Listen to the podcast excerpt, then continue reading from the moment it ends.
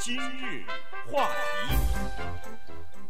欢迎收听由中讯和高宁为你主持的今日话题。今天，如果你在街上开车的话，你在公共汽车站的站牌，还有一些路边的大的广告牌上呢，你有的时候注意一下的话，可能发现有一本新书的名字印在那个上头哈。这个书的名字呢，叫《一四二一年》。那么今天我们就来介绍一下这本书和这个作者，因为他在这本书里头呢。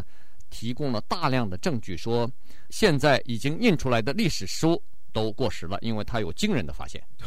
呃，这个书的名字一四二一呢是四个阿拉伯数字，所以没有英文，就是一四二一，这就是公元一四二一年。这个书的作者呢叫 Gavin Menzies，他住在伦敦，他是一个英国人了。这个人呢，呃，他不算是一个专业的历史学家。他自己称自己是业余的历史学家，他在六十五岁的时候才写了第一本历史学的著作。那现在呢，这一本关于中国人首先发现美洲新大陆的这一本书呢，首先是在欧洲已经引起了轰动，不管是在学术界也好，还是在就是普通的读者也好，他们对这件事情非常的感兴趣。再加上这个 Menzies 这个人，他写的这书非常具有文采和幽默，所以这个书的可读性就是对一个。非历史学家来说呢，它可读性也很高。在这本书里，他提到一个叫做郑和的中国人，比一个叫做哥伦布的要早发现美洲大陆七十年。我们都知道，哥伦布发现美洲大陆是一四九二年，他是说郑和带着他的船队是在一四二一年就登陆了。不光是在美洲大陆登陆，而且在这里生根，在这里生活。对。一四二一年是什么时候呢？如果按中国的历史算呢，是明仁宗那个时候哈，年号好像是叫永乐，他是一四零三年到一四二五年那个时候。那么他为什么会想起来写这个一四二一年这本书呢？他自己是这样说的哈，他说他在一九九零年，就是和他太太结婚二十五周年的时候呢，为了庆祝一下这个事件呢，他们就去中国大陆旅游去了。那么在长城的时候呢，他就站在长城的一个新修复的那么一个 角落上哈，然后就问他的导游说：“哎，我站的这块长城是什么时候完成的？”导游跟他说：“是一四二一年。”后来他下了长城，第二天又去那个紫禁城，去故宫去游览的时候，他又问了：“哎，紫禁城是什么时候修建的？”导游又跟他说是一四二一年。嗯，所以他觉得，哎呦，这个在一四二一年这个期间啊，当然不一定是非常准确哈。导游告诉他的，但是他认为说，在一四二一年这个期间，有许多重大的事情。在中国的历史上发生了，于是他那个时候呢就萌发了一个想法，说我要写一本历史书，因为他一直对历史非常有兴趣，尤其是对亚洲和中国的历史，所以他就要用“一四二一”这个名字来作为他的书名。所以在收集资料的时候呢，他才又发现了另外一个更加重要的 这个呃详实的这么一个史料哈，因为因为他认为说这个东西如果写出来的话，可能会震撼整个的世界。现在呢。郑和下西洋就是来探索新大陆的这个事情呢，倒变成他一四二一年的那个主轴了。对，他本来根本不知道这回事情啊，他在研究的时候就发现，在他写一四二一年这一段中国的明朝的历史的时候呢，有一个人物叫做郑和引起了他兴趣。首先，他对太监这件事情，其实所有的西方人对太监这件事情都很感兴趣。尽管西方也不是没有过太监，但是呃，毕竟是在。古老的中国，这个是一个历史上的一个很重要的一部分哈，尤其是皇帝要统治一个国家，在他身边没有一个皇帝身边没有这个东西的，所以他就对郑和这个人发生了兴趣。首先呢，他觉得哎，这个小孩子哈，他在十二岁的时候就晋升了，等于就作为太监送到宫中，后来在这个皇宫里面，他的影响是越来越大，后来做到了将军的一个地步。他想一个太监。最后带着成千上万，的人对上万的人下西洋七次之多，进行这样大规模的航海。可是这样的事情，对于这个人物和郑和的震撼历史性的航海，对世界不光是航海的贡献，对制图学的贡献，就整个是对这个画这个地图的贡献，以及对地理还有对新世界的发现这方面的贡献，西方没有什么人知道。这个我相信也是可以理解。有多少西方人知道郑和是谁？没什么人知道他是谁哈。所以这个人物立刻就把他的注意力给吸引了，他就抛弃了那些什么长城啊、什么故宫哈，马上就开始对这个三宝太监郑和呢开始进行了研究。结果这一研究可了不得，他找了大量的资料，才发现原来这个人早在一四二一年的时候，带着他的那个舰队和上万的人，已经踏上了美洲大陆，从现在的旧金山到佛罗里达，甚至到堪萨斯州、到密苏里州这些地方，都曾经留下过郑和和他的水手们和他的探险人。他的手下的这些人的足迹，对这个，他就觉得一定要把它写成一本书。他在这本书里头呢是这么说的：他说，一四二一年呢，史料记载的哈，郑和做了第一次探险的出海的工作。那么当时呢，他说郑和组织的那个船队啊，呃，是比哥伦布的船队至少要大五倍以上。他说，一共据他统计呢，据说有八百条船哈，对，每艘船上头，大船上头呢都有上千人左右，所以这是一个非常大的。船简直像是这个，这像什么航空母舰嘛？哎，浩浩荡荡的就出海了哈。这个当然他在皇宫里头待过，当过太监嘛，所以受到了皇帝的重视，所以呢，他就带着这批人马呢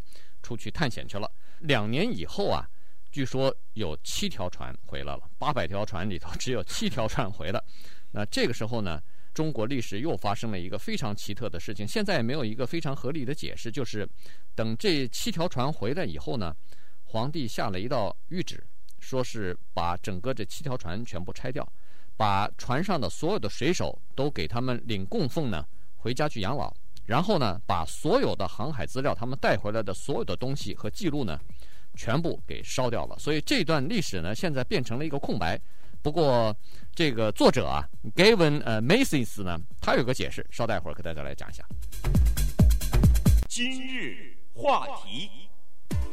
欢迎您继续收听由高宁和钟迅主持的今日话题。我们接着来看看《一四二一》这一本书，作者叫 Gavin Macy's 他是一个英国人。在这本书里，他大胆的提出，甚至证明是在一四二一年的时候，一个叫做郑和的中国人来到了美洲。他比哥伦布早七十年发现美洲新大陆。可想而知，当一个人带着一个船队去航海的时候呢，他要是没有一张像样的地图，要是没有某种图来指示他的航线的话，那是不可能的，他一定会迷失。那当然呢，有的时候迷失会使他意外之中发现，像哥伦布就是迷路了，呃，发现了美洲大陆，他误以为到了中国。那哥伦布为什么会到了美洲的时候误以为到了中国，到处找中国人呢？就是因为这个也是 Menzies 提出的，他手里拿了一张图，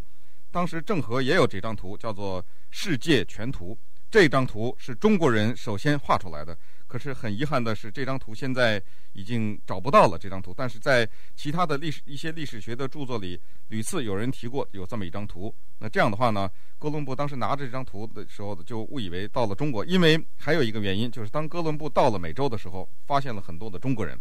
当时不能解释这些中国人是哪里来的。那现在这个 Menzies 就告诉我们说，那些中国人就是当时郑和带去的几万个人当中就在那里生活了。那这个 Menzies 也很有意思哈，他就提出了一个问题，他就说，关于郑和首先发现美洲这件事情，倒不一定是首先发现了，就是关于有中国人发现美洲大陆这件事情，有多少书呢？有人会会说可能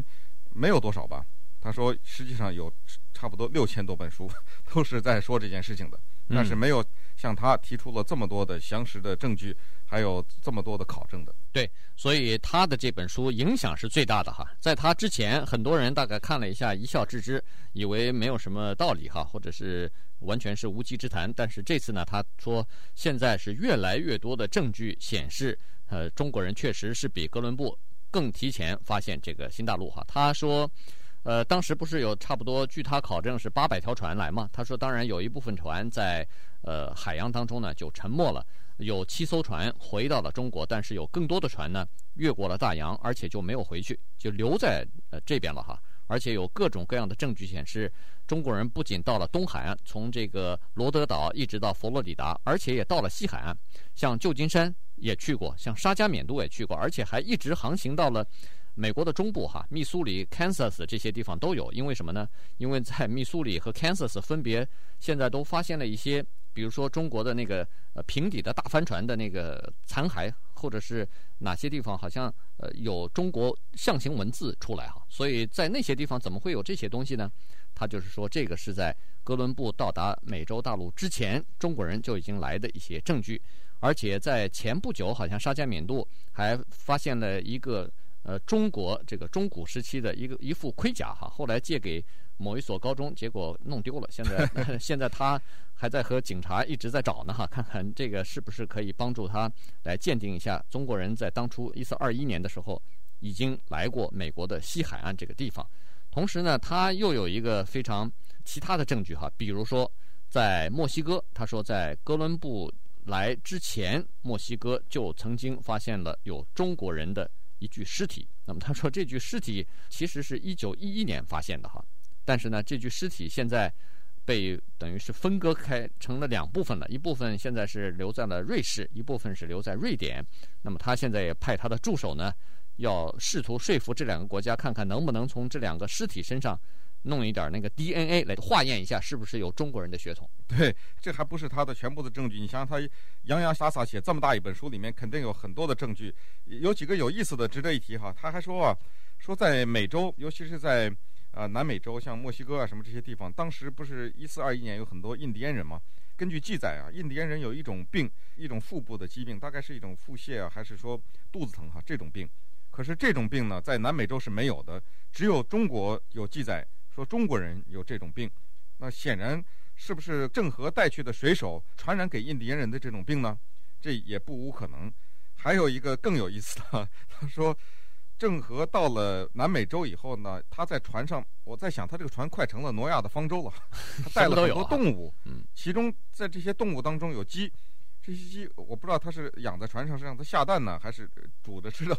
当时也没有冰箱的。对，我我想可能有很多人大概就决定到了这些地方就不走了，要留下来。他们就是到了带点种子啊，带点家禽啊什么要繁殖嘛，就就到海外去扩展了哈。那这些鸡就带来了，这些鸡当中当然就有公鸡。这个公鸡我不知道您研究没研究过哈？根据它的记载啊，根据这个书里说，中国的公鸡叫出来的声音。和南美洲的公鸡叫出来的声音是不一样的，这个而且南美洲的国家的人也知道，所以现在他们还管那些鸡叫中国公鸡。对，他说那些鸡叫出来的声音，因为是中国来的鸡呢，他们叫的声音不一样，所以这些鸡叫中国公鸡。那再一问他们说，中国公鸡是从什么时候来的？他印第安人有记载说是那当时一四二一年的时候，有这么个中国人带了一大帮人来，他们留下来的。